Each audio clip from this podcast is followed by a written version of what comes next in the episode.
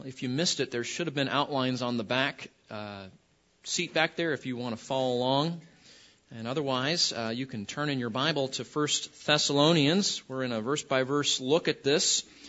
Uh, part of the reason we look to First Thessalonians this semester is our theme as a church uh, has been this year to excel still more, particularly in caring for one another. And uh, the phrase "excel still more" comes from this book. And so we've looked to it for guidance and direction as we have uh, sought to be faithful and to grow in our ability to minister to one another and uh, to be equipped to share the gospel in our community and beyond.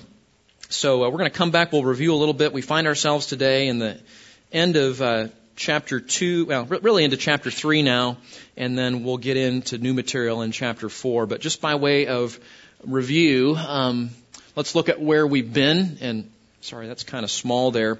But uh, Paul has been writing to the Thessalonians, and um, right out of the gate, he's very thankful.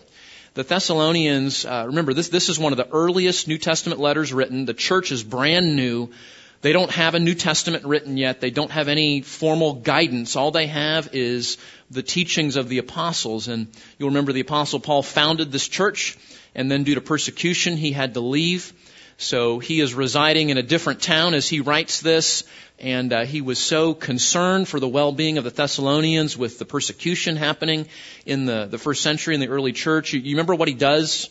Uh, do you remember the occasion of this? What does he do uh, because he's caring for the Thessalonians? He wants to check on them. Okay, that was the part where you're supposed to talk. So um, you, you think about what did he do because he was caring for the people. What did he do? He sends Timothy back, right? Timothy goes back to Thessalonica, checks it out, and Timothy comes back and gives a glowing report that the Thessalonians are doing well. And Paul is so encouraged by that. He picks up his pen and he writes the letter we know as First Thessalonians to encourage them and uh, to just express his thankfulness. And as we've seen in our kind of our, our series message to excel still more in those things. Uh, and he's run the gamut. Uh, he's talked about their exemplary work. Um, he's talked about uh, how the apostles in verse in chapter two we talked about how uh, the apostles when they came in were were very uh, cognizant to not be a burden to the Thessalonians but to work for their welfare and, and I love that phrase that um, they, they they came not just not just bringing them the gospel but their very lives. Do you remember that? And that, that's, that's gospel ministry. We're not just investing in sharing a message with somebody. We're investing in sharing a life with someone. And uh, those are good reminders. And then, really, if you look at the review on your notes there, this is where we've been. We've seen, we're calling it three characteristics of exemplary faith as we get into the end of chapter 2 into chapter 3. We've seen, first of all, that the Thessalonians received the word not as the word of man, but as the word of God. And that, that that's a mark, a mark of spiritual health, isn't it? When, when we take the things of God, whether it's Pastor Terry preaching or Pastor Brian Nystrom in New Mexico, or whether you're listening to some podcast or some Christian book that's expositing the Word of God or a blog, that, that we, we would respond to the Word not as the Word of men, but as the Word of God. And we talked a couple of weeks ago. We are so blessed, aren't we? We are so blessed. We have Bibles coming out our ears. We have technology bringing good exposition to us like no other generation of Christians have known. And it's so easy, isn't it, to, to just get casual and, and to forget we're hearing the living word of the living God. And, and there ought to be a, a heart posture and a response to that, and attention to that as we hear God's word and, and seek to respond in faith to it. So Paul says to the Thessalonians, I'm so thankful that when we brought the message to you of God's word that you responded in that way.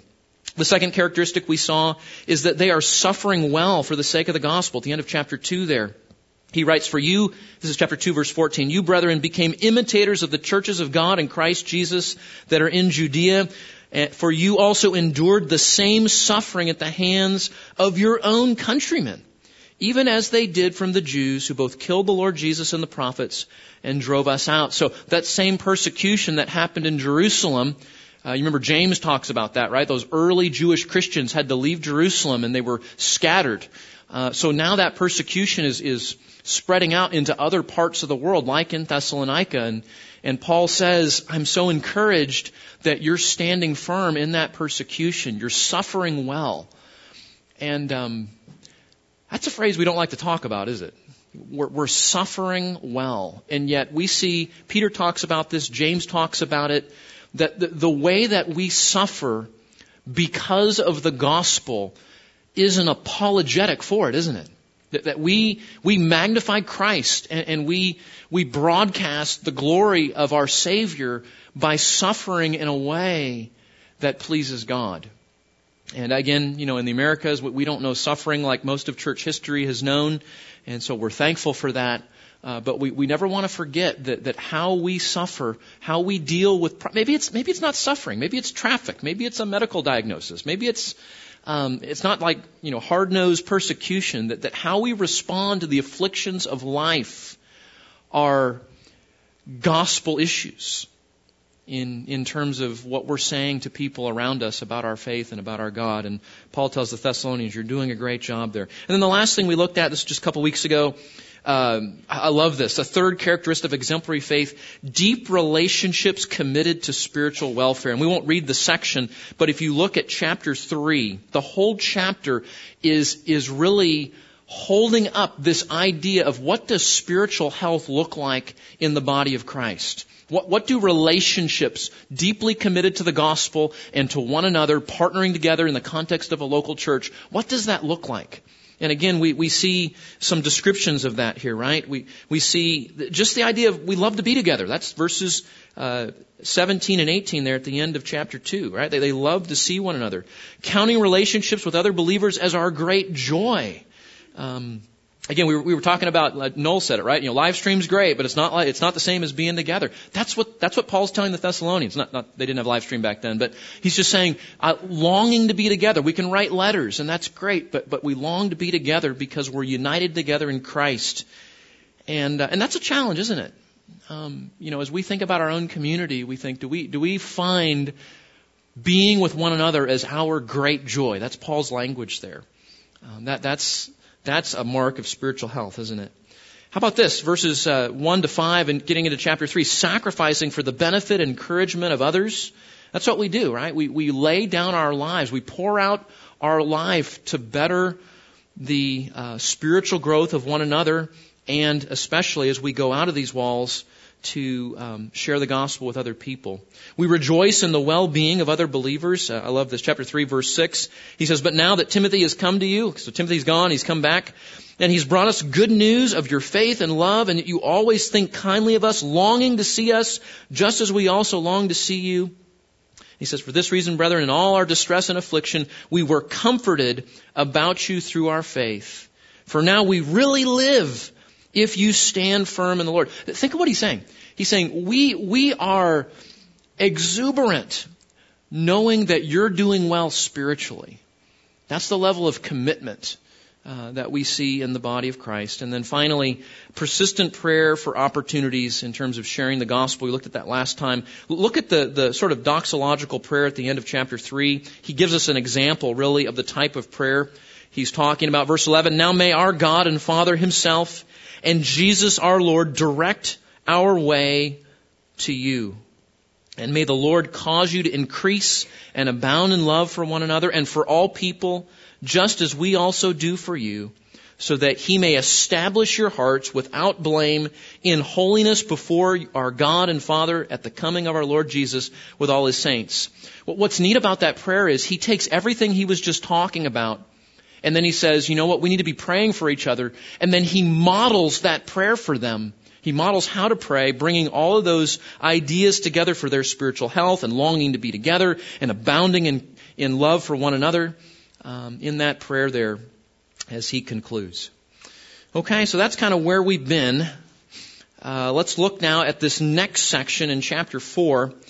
And uh, this is interesting. We're going to call this Living to Please God, and, and you'll see that as we let me read the section for you and then we'll we'll kind of take it apart together. So chapter 4 verse 1 there's a transitional phrase here. Finally then, brethren, we request and exhort from you in the Lord Jesus that as you received from us instruction as how you ought to walk and please God just as you actually do walk, that you excel still more. There's our phrase. For you know what commandments we gave you by the authority of the Lord Jesus. For this is the will of God, your sanctification. That is, that you abstain from sexual immorality, and that each of you know how to possess his own vessel in sanctification and honor, not in lustful passion, like the Gentiles who do not know God and that no man transgress and defraud his brother in the matter, because the Lord is the avenger in all these things, just as we also told you before and solemnly warned you. For God has not called us for the purpose of impurity, but sanctification. And so he who rejects this is not rejecting man, but the God who gives his Holy Spirit to you. Um, it is not a shock if I were to say to you that we live in the most sexualized culture that American history has ever seen. And um, Paul's challenge here is particularly relevant, I think, uh, for the church in our generation today because sexual purity is uh, so challenged on any number of fronts today. Our, our young people, especially um, internet access, um, entertainment. Uh, we, we just see this all over. And yet, what Paul's going to say is, when we think about what it means to be holy, uh, to be growing in Christ's likeness, uh, you, you do, do this study. Look, look at Paul's letters. Anywhere he gives a list when he says, okay, Christian, here's what you need to work on, the top item on almost every one of those lists is what? Sexual purity. Uh, now, part of that could be he's writing to a very perverse uh, Greco-Roman culture. A lot of those letters where sexuality was just way out of control and it was part of the pagan religion of the day, and so we understand that. Uh, but I think as well, he's saying as we come to Christ, one, of the first areas we want to focus on in terms of a walk with God is walking in holiness and turning away from sexual sin and, and learning to walk in sexual purity. So we'll, we'll see that as we uh, we get into this. Um, you know, in uh, in counseling uh, with um, people we see here in our community counseling ministry, uh, we see it with um, Terry and I both have the privilege of getting to supervise new counselors. Um, I work with uh, students in a graduate program in biblical counseling, and I'll tell you, the, e- easily the, the, the top item men are facing is sexual purity. Easily the top item. And as I talk to some of our female counselors and some of my female counseling students, um, it's it's crazy because um, the, the, the statistics on women viewing pornography today are higher than they've ever been. I mean, there, there was a generation not too long ago when that was mostly a guy's thing. Well, guess what? It's not a guy's thing anymore. It's, it's a human being problem. And, uh, and so th- this is so important, first, guys, that, that we would have hearts that are growing in purity and we would be putting to death those temptations and those sins in our own hearts. Uh, but then, as we, as we find grace in Christ to walk in purity and holiness ourselves, that then we're, we're coming alongside broken marriages and, and uh, college students and, and you know old people, old people that are struggling with sexual sin uh, in in the the later years of life and. Um, this is part of our calling, guys, is, is to go into the world and help uh, people to see the gospel of Christ, to rescue them out of the bondage. Uh, I mean, it's called an addiction today. You know, the, the, the addiction of sexual sin. Um, so let's let's look at this text and, and let's be encouraged and and uh, taught as we learn how we could do this. Okay, look back to chapter four, verse one, and uh, the first thing here is he just says. Uh, we want to encourage others to excel more in walking to please God. Look, look with me at chapter 4 verse 1 again. He says, Finally, brethren, we request and exhort you in the Lord Jesus that as you receive from us instruction as how you ought to walk and please God, just as you actually do walk, that you excel still more. What, what's, what's the main thing he's saying there? He's saying you're doing good at this, but what, what were the Thessalonians doing that he says, this is great, this is what you should do, keep, keep at it? What, what's the, what's the command there? What do you see? What's that? They are encouraged to excel more. That's absolutely right. But in, in what area specifically? Yeah, yeah. Do you see that? He says, we, we request and exhort you in the Lord Jesus uh, that you ought to walk and please God. And this is important. This is language that we have to be really careful with. The believer's life ought to be one of striving to please God. That, that's biblical language. Sometimes we get nervous because sometimes we hear please God and if we're not careful about defining that or pursuing that, we hear some form of legalism, right? I, am gonna, I'm gonna do good things and God's gonna accept me, or I'm gonna do good things and God's gonna love me more. And, and let's just be clear, that's not what this means. Paul has laid a very foundation in these chapters reminding us that, that the only way that fallen, sinful people can be reconciled to God and become a part of His family is through the person and work of Jesus alone, accessed by faith alone. Right? We just had Reformation Day. We just reviewed this, right? So we understand that. So when Paul or other biblical writers talk about living to please God or living um, to honor God, we, we, have to we have to listen to that through gospel ears. Does that make sense?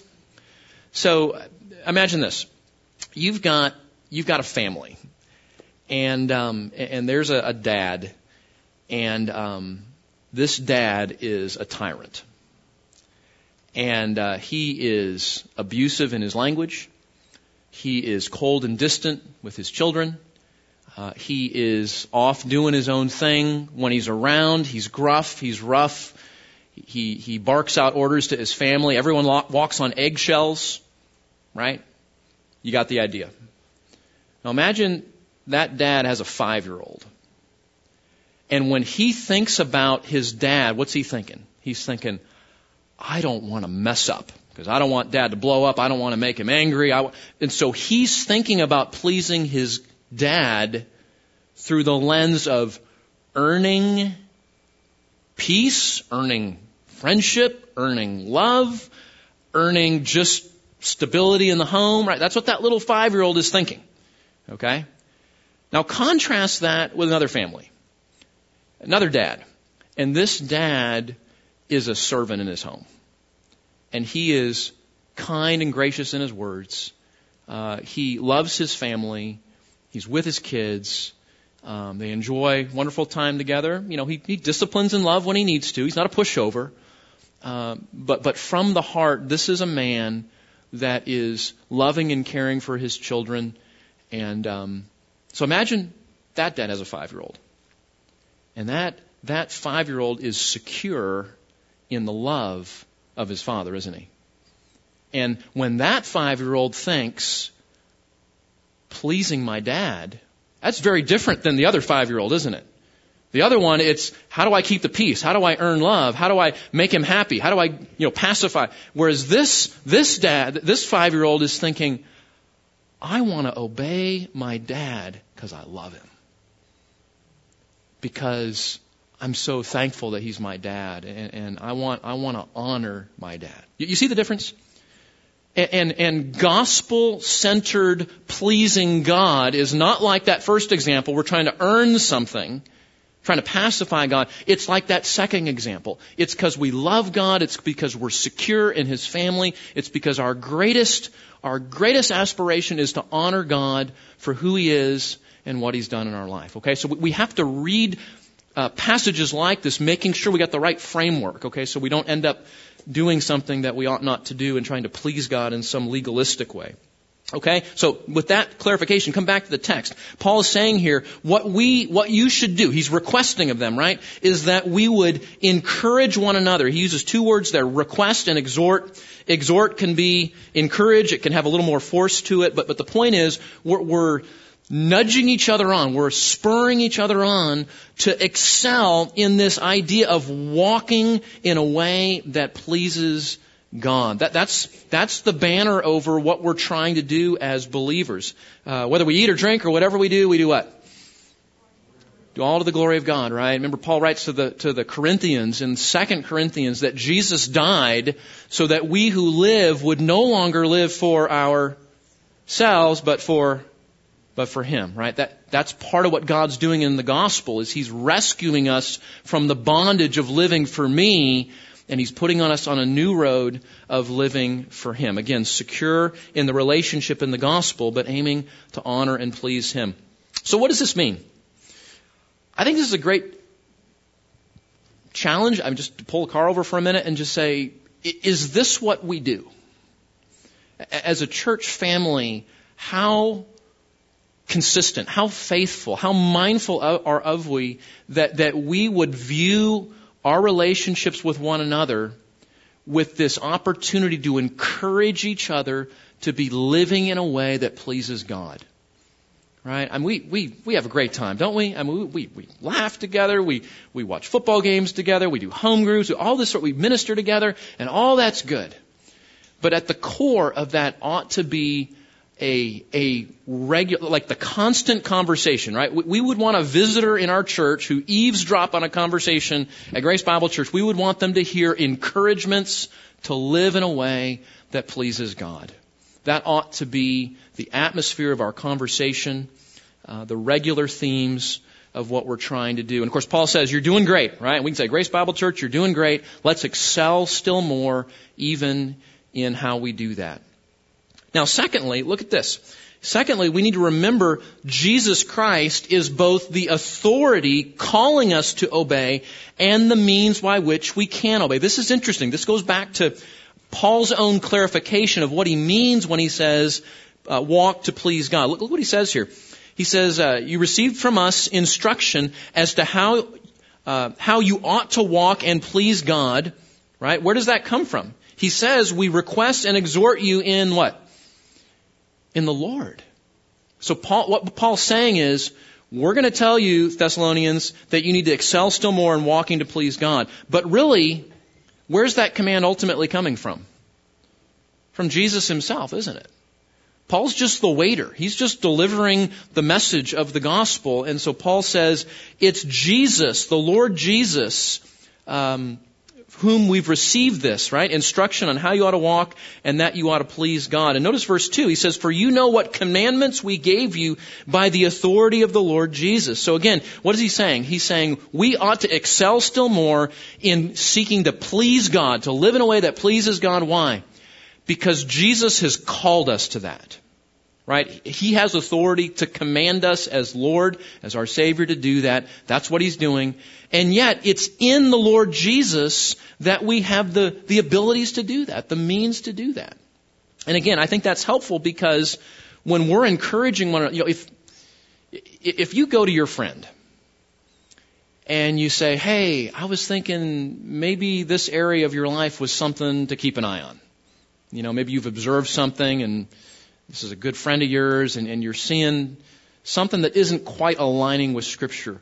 That, that when we do that for one another, the one giving that exhortation can be confident that insofar as we're bringing God's Word, it's Jesus' authority ultimately behind that encouragement, isn't it?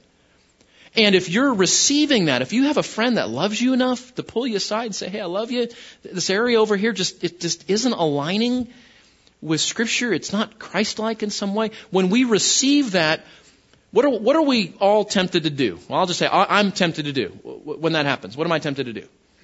I get defensive and upset at the person bringing the message, right?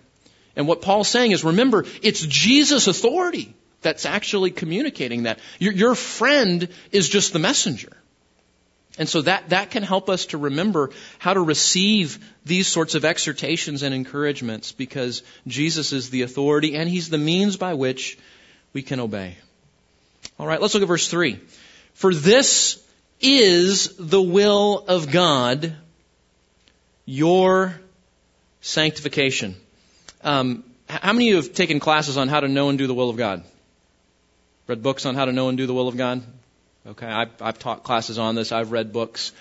And um, this is shocking, especially if you're a new Christian, because you think, okay, I'm a, I'm a new believer, and uh, God's got this plan for my life, and um, okay, And, and I think a lot of Christians think, okay, Bible's sufficient, so uh, there's got to be some passage in here about what job I'm supposed to get and who I'm supposed to marry and what house I'm supposed to buy and right? I remember as a new Christian going, okay, Bible's sufficient. There's a whole lot of stuff missing, I think.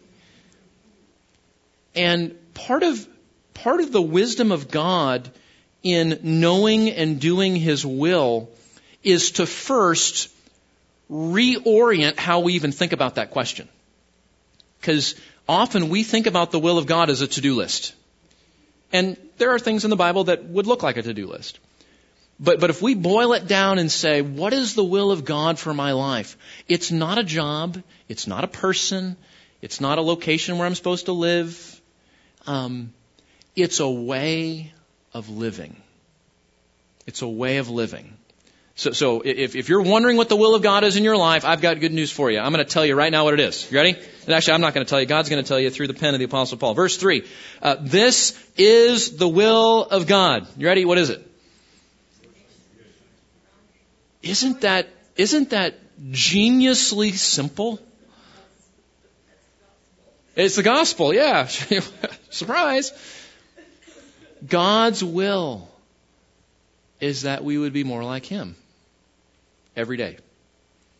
So don't, don't trip over that word sanctification. That's our word that gets translated holiness, gets translated sanctification. We could, I gave you some glosses there. It's our spiritual growth, it's purity, it's Christ likeness. That regardless of what job you have, or who you marry, or what house you buy, or, you know, what car you drive, or, right? Be like Christ. Grow to be more like Christ. That God's will is first, first and foremost our sanctification. doesn't that, doesn't that help a lot of things? Um, how many have a decision that you're thinking about? You don't tell us what it is, but you have some sort of decision just kind of rolling around your head. Okay, a few of you. Um, how many of you have made decisions before? Okay, good. All right, got, we got you there. I was worried. Yeah. And, and, and do you do what, what I do? It's like, okay, I got this decision to make. Okay, pros, cons. Um, you know, and you might get some advice and, and all that. And, and what, what I think what Scripture is saying is there's a time for advice, there's a time for making lists and all that. But, but what, what ought to be the first priority when we have a decision to make? Yeah, to glorify God. How can I be like Christ in this? And, and sometimes, you know, you know what that does? It, it moves, it, it moves our view of the will of God from the decision itself to what? My heart. You see that? If the will of God is our sanctification, I become more like Christ, our, our spiritual growth, our holiness, that, that moves the whole focus from do I do this or do I do that to where's my heart? What am I looking to? What am I trusting? What am I embracing? What am I telling myself? What are my motives? And you better believe in the context of a difficult decision, God's going to be doing a lot of heart work in that, isn't He? If we're looking for it. And, and I, and I think that, again, not that you, I mean, you have to make decisions. What house do I buy and what job do I take and all of that. But, but before that, the prerequisite to that, we might say, is sanctification or holiness. And, and interestingly, as I mentioned, this is Paul's theme in, uh, in most of the, letters here. Uh, what's the first thing he talks about?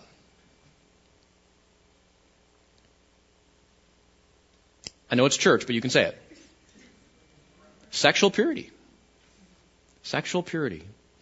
Um, so let's look at that. And again, you know, as a family, we we have to be able to talk about subjects like this, and we're going to talk about them the way the Scripture talks about them. We're going to talk about them uh, wisely. We're going to talk about them using biblical language. But we've we, have we have got to be able to talk about things that are real battles. There are there are Christian men and women dying right now on the inside out because of sexual immorality in their heart or in their life.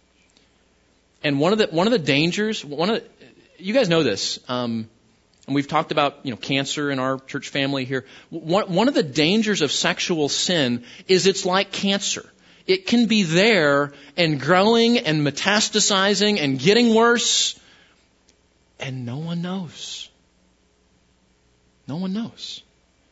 And so part of part of um, I think the, the wisdom of what God is showing us here is that we have to be able to not just talk about it, but to be able to deal with it in godly ways and not let it grow to the point that um, that things are really out of control. So let me let me just walk you through this passage here. I think there's some really good strategies and some really good principles here as we think about how we battle sexual sin. Okay? So specifically, we want to look at Okay, this is the will of God, your sanctification, right? We're encouraging one another to walk in a manner that pleases God. We're going to rely on Jesus. What's the first area of life that God would want me to pursue sanctification in? At least based on these passages. I'll say it like this. We need to specifically pursue self-control over passions and abstinence from sexual sin. So self-control over passions and abstinence from sexual sin. Let me show you how I get those two main things there. Okay, look at verse 3.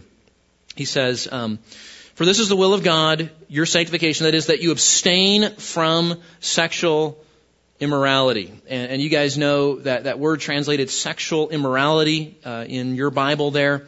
That is a word uh, in the Greek language that references any and all sexual sin and it's it's general by nature.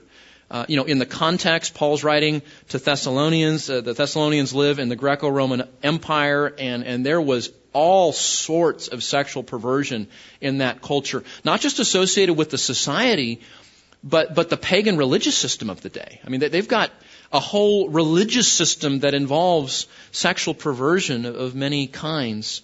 And so Paul's writing into this community saying, okay, brand new Christian, God's will for you is sanctification. Let, let me give you the first thing to focus on.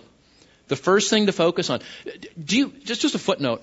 I don't have any doubt that this is part of the reason why the Thessalonians were persecuted. They're upsetting the whole cultural norm. They're saying, no, I can't go to that temple and do that anymore. I can't be involved with this crowd anymore. I can't go along with this form of entertainment anymore. That I'm, a Christian and God calls me to personal holiness. And that's true today, isn't it? to walk in a way that's pure and holy? Do, do you know how much, enter- just think about this for a minute. How much entertainment do you have to say no to if you're going to obey this verse? right? I mean, it, it's just, uh, and that's out there. That's not even getting into our own hearts that are fallen and prone to temptation and prone to those things. It's countercultural. Um, so he says, abstain from all forms of sexual sin. And again, the, the, the language is general but comprehensive. It, it's any sexual activity that doesn't happen in the context of a committed relationship in the covenant of marriage between a man and a woman. You got to say that today, right? It's anything outside of that. Inside of those bounds, it glorifies God. Outside of those bounds, it demeans His name. And so we, we just have to, and, you know, Paul says it in Thessalonians, but Paul says it stronger, he says it in Ephesians even stronger. Chapter 5, what does he say? Among you there must not be even a hint of sexual immorality. We shouldn't even have the aroma. We shouldn't even have the um, association. And, and is that, that, that's challenging. That, that's really, really hard, isn't it? Because it's all around us and it's inside of us as those who are still working out our sanctification. But we start with this. God calls us to full and complete abstinence from any and all sexual sin. We have to start with setting the bar there because the culture and, you guys, you guys that have been believers for a while, have you seen how the culture has just normalized so much? Do, okay, I'll ask you, I'm not gonna, I'm not gonna think that you're old if you answer this, okay? Do you remember not too long ago when you saw a movie that portrayed adultery? And it was like, oh, that's a horrible thing. Right? Now it's what? You're, you're surprised when it doesn't happen. And, and let's not even get into homosexual relationships and transgender issues and, and horrible things. And what has that done? It, it, it's our hearts don't react as strongly in the negative to that as past generations of Christians. Talk to me. Is that true? And what is that doing? The, the more perverse it is, we may say, oh, that, that, that, that's really, really bad. But then we, we become a little more accepting of what is still sexual sin, even though it's of a milder form, so to speak. And so that, that's why the bar's here. It, it's, it's above reproach. It's not even a hint. It's total and complete abstinence. And again, we need to pray for each other. We need to help each other. We need to be not shocked when someone says, "Hey, man, I'm struggling with this. I'm struggling." You know, we, we we ought to start with the premise that this is a struggle for everybody in our church. That's the premise we should start with. And then the question is, what are we doing to help one another in that?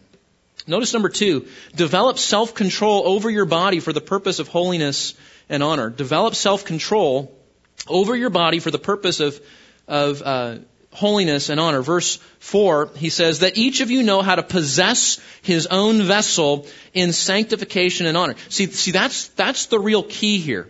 Because the fruit of the Spirit, right, what, what God is producing through the Holy Spirit inside of us is what? Love, joy, peace, patience, kindness, goodness, faithfulness, gentleness, and self-control.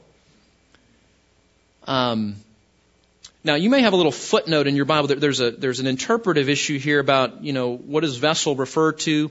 Does it refer to a person's body, or there there are some interpreters that think it refers to a spouse, and uh, and that would get into really how you're treating your spouse in the context of marriage. And um, my understanding is that this is talking about self control over one's own body, even though uh, there's some disagreement on that. But, but look, look back with me. That each of you know how to possess his own vessel in sanctification and honor. See, see, the purpose of self-control is not to just have self-control. The purpose of self-control is for what?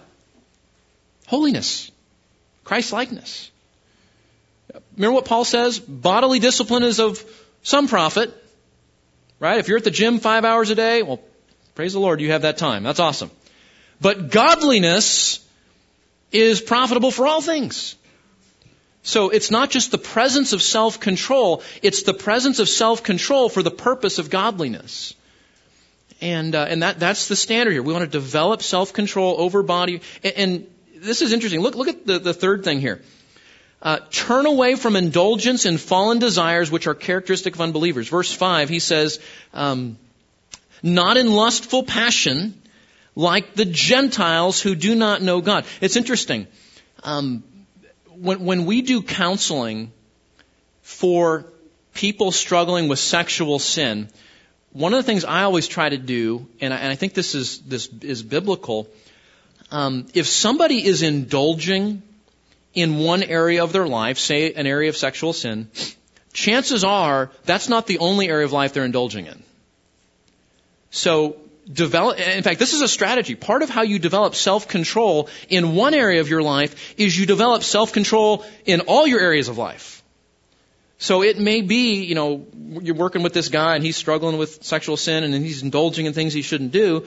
And, um, but you look at his finances. He's indulging in spending money he doesn't have. You look at his eating habits. He's indulging in eating things he shouldn't eat. He's indulging in terms of laziness. He's not exercising like he ought, like he ought to exercise. so you start looking, and it's like, you know, if I, if I'm indulging over here and indulging over here and indulging over here and indulging, what's that doing? It's training my heart to indulge anytime I feel desire. And the fruit of the Spirit is what? It's the control. It's the self-control that when that desire rises up, there's a, there's a faculty, there, there's a system that happens that says, wait a minute, is that going to please God? Go back to verse 1. Is that going to honor Him? Is that going to promote my sanctification? And, and, that's part of how you battle this is you're developing self-control over that desire. It, it is not, it is not good to get in the habit of just indulging whatever you feel like doing. Even, listen, even if it's a godly desire because you still want to have that moment where you go, is this godly or is this ungodly? You've got to have that, that self-control that checks before you do whatever. And um, so he says, turn away from, from that indulgence, right? That, that fallen, my Bible says lustful passion. Th- those are uh, these strong ruling desires, which are characteristic. This is interesting. He says, um, by the way, uh, who lives like that? Who lives like that? People that need Jesus. And brothers and sisters, part of the call here is to live holy, to live sanctified, to live like our faith is real, and, and to not live like everybody else lives. Um, when we fall into this sort of sin, we're living like our faith in Jesus isn't real.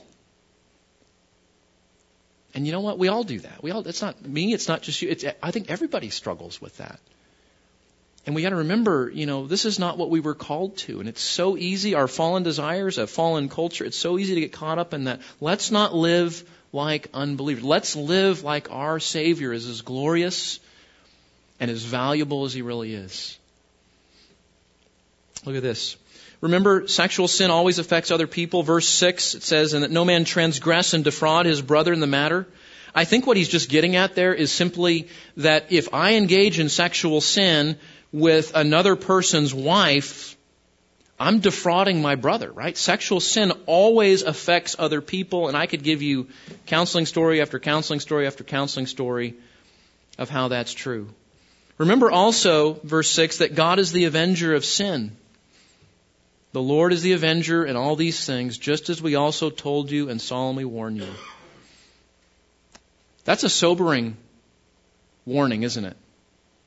Remember what, remember what Solomon told his boys when he was talking to them about sexual sin? Remember Solomon gets his boys together. He says, Hey son, you see out the window there? See that guy hanging around that area? Yeah, dad. You know why he's there? Why is that, dad? He's waiting for the prostitute. And then in chapter 7, he, he lays that out, and, and, and suddenly that young man goes, follows her. Remember what Solomon tells his boys? He does not know that it will cost him his life. He doesn't see it coming. He doesn't see the danger. Back up a couple chapters, chapter 5, same thing, Solomon talking to his boys. For the ways of the man, the ways of a man are before the eyes of the Lord, and he watches all his paths. Remember the Lord in this. And remember, He's the avenger uh, of sin. We come back, verse 7 For God has not called us for the purpose of impurity. He's not called us for the purpose of impurity, but in sanctification. Again, this comes back to verse 1, right? What is the will of God? What, what is your, why is, what is walking to please God looks like? What is the purpose that a Christian should strive after? It is a call for personal sanctification, not the purpose of impurity. Um, and you know, the Bible calls the church what? The body of Christ. And that's part of the picture here, right? As united to Jesus as His body, we ought to live holy as He is holy. We ought to live sanctified. And that, that's so right? We want to live for fun and we want to be like the world. We want to be entertainment. We want to pursue this and pursue that. We, we got to just dial it all back and say, God called us. What, what, is, what, is First, what, what does First Corinthians say, chapter 6? Uh, you and I were bought with a price. Therefore, we glorify God in our body. Okay, we're the temple of the Holy Spirit, so we pursue a calling for personal holiness. Finally, and again, it, it ends on a sobering note, verse 8. He who rejects this is not rejecting man, but the God who gives his Holy Spirit to you. This goes back, right? It's the, it's Jesus' authority that's bringing this command. Not Paul ultimately, not, not Timothy. It's, it's Jesus' command. So to reject these calls to turn away from sexual sin, to abstain from sexual sin entirely, to not even have a hint of it, and to pursue holiness, if we reject that, what does that amount to? we're rejecting God Himself. Um, I, I call these verses with teeth. You know what I mean? I mean, this is serious stuff.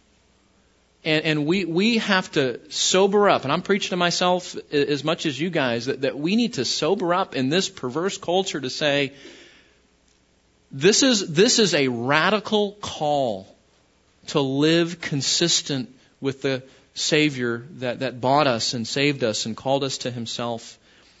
And, and notice this, we're, we're, rejecting God, and I, I, love this little thing on the end here, and, and God who gives His Holy Spirit to us. Why is He called the Holy Spirit? Because His job is to make you and me holy. That's what he's doing. He's producing that fruit inside of us, and he's working to do that. Paul says to the Ephesians, you can grieve the Holy Spirit by rejecting this sort of thing. So let's ask God to give us grace, as we all need, to walk in holiness and, to live consistent with our Savior, and to pray that God might use our example in a perverse culture. How, how are we going to bring the light of help and hope to an ungodly, perverse culture when we're no different. And to some degree, how we live here is a an authenticating work that our Jesus can really change lives and help people that are struggling with this sort of thing. So let's let's work on this with His grace and help. Father, thank you uh, for these sobering words, and we all need them. We, we, we, see impurity in our hearts. We see temptation all around us. We, we see struggle. And we need your grace. Uh, thank you that you do give us your Holy Spirit and that Jesus did die and rise again. And we have full sufficiency in Him to put to death the deeds of the flesh. Father, make us, make us holy. Make us more like Jesus. And might this be the desire of our heart every day that more than our to-do list, more than a decision we have to make, that we would long to be like Christ and we would uh, we would use gospel enabled grace to motivate us to pursue that every day. For your honor and for your glory we pray in Jesus name. Amen.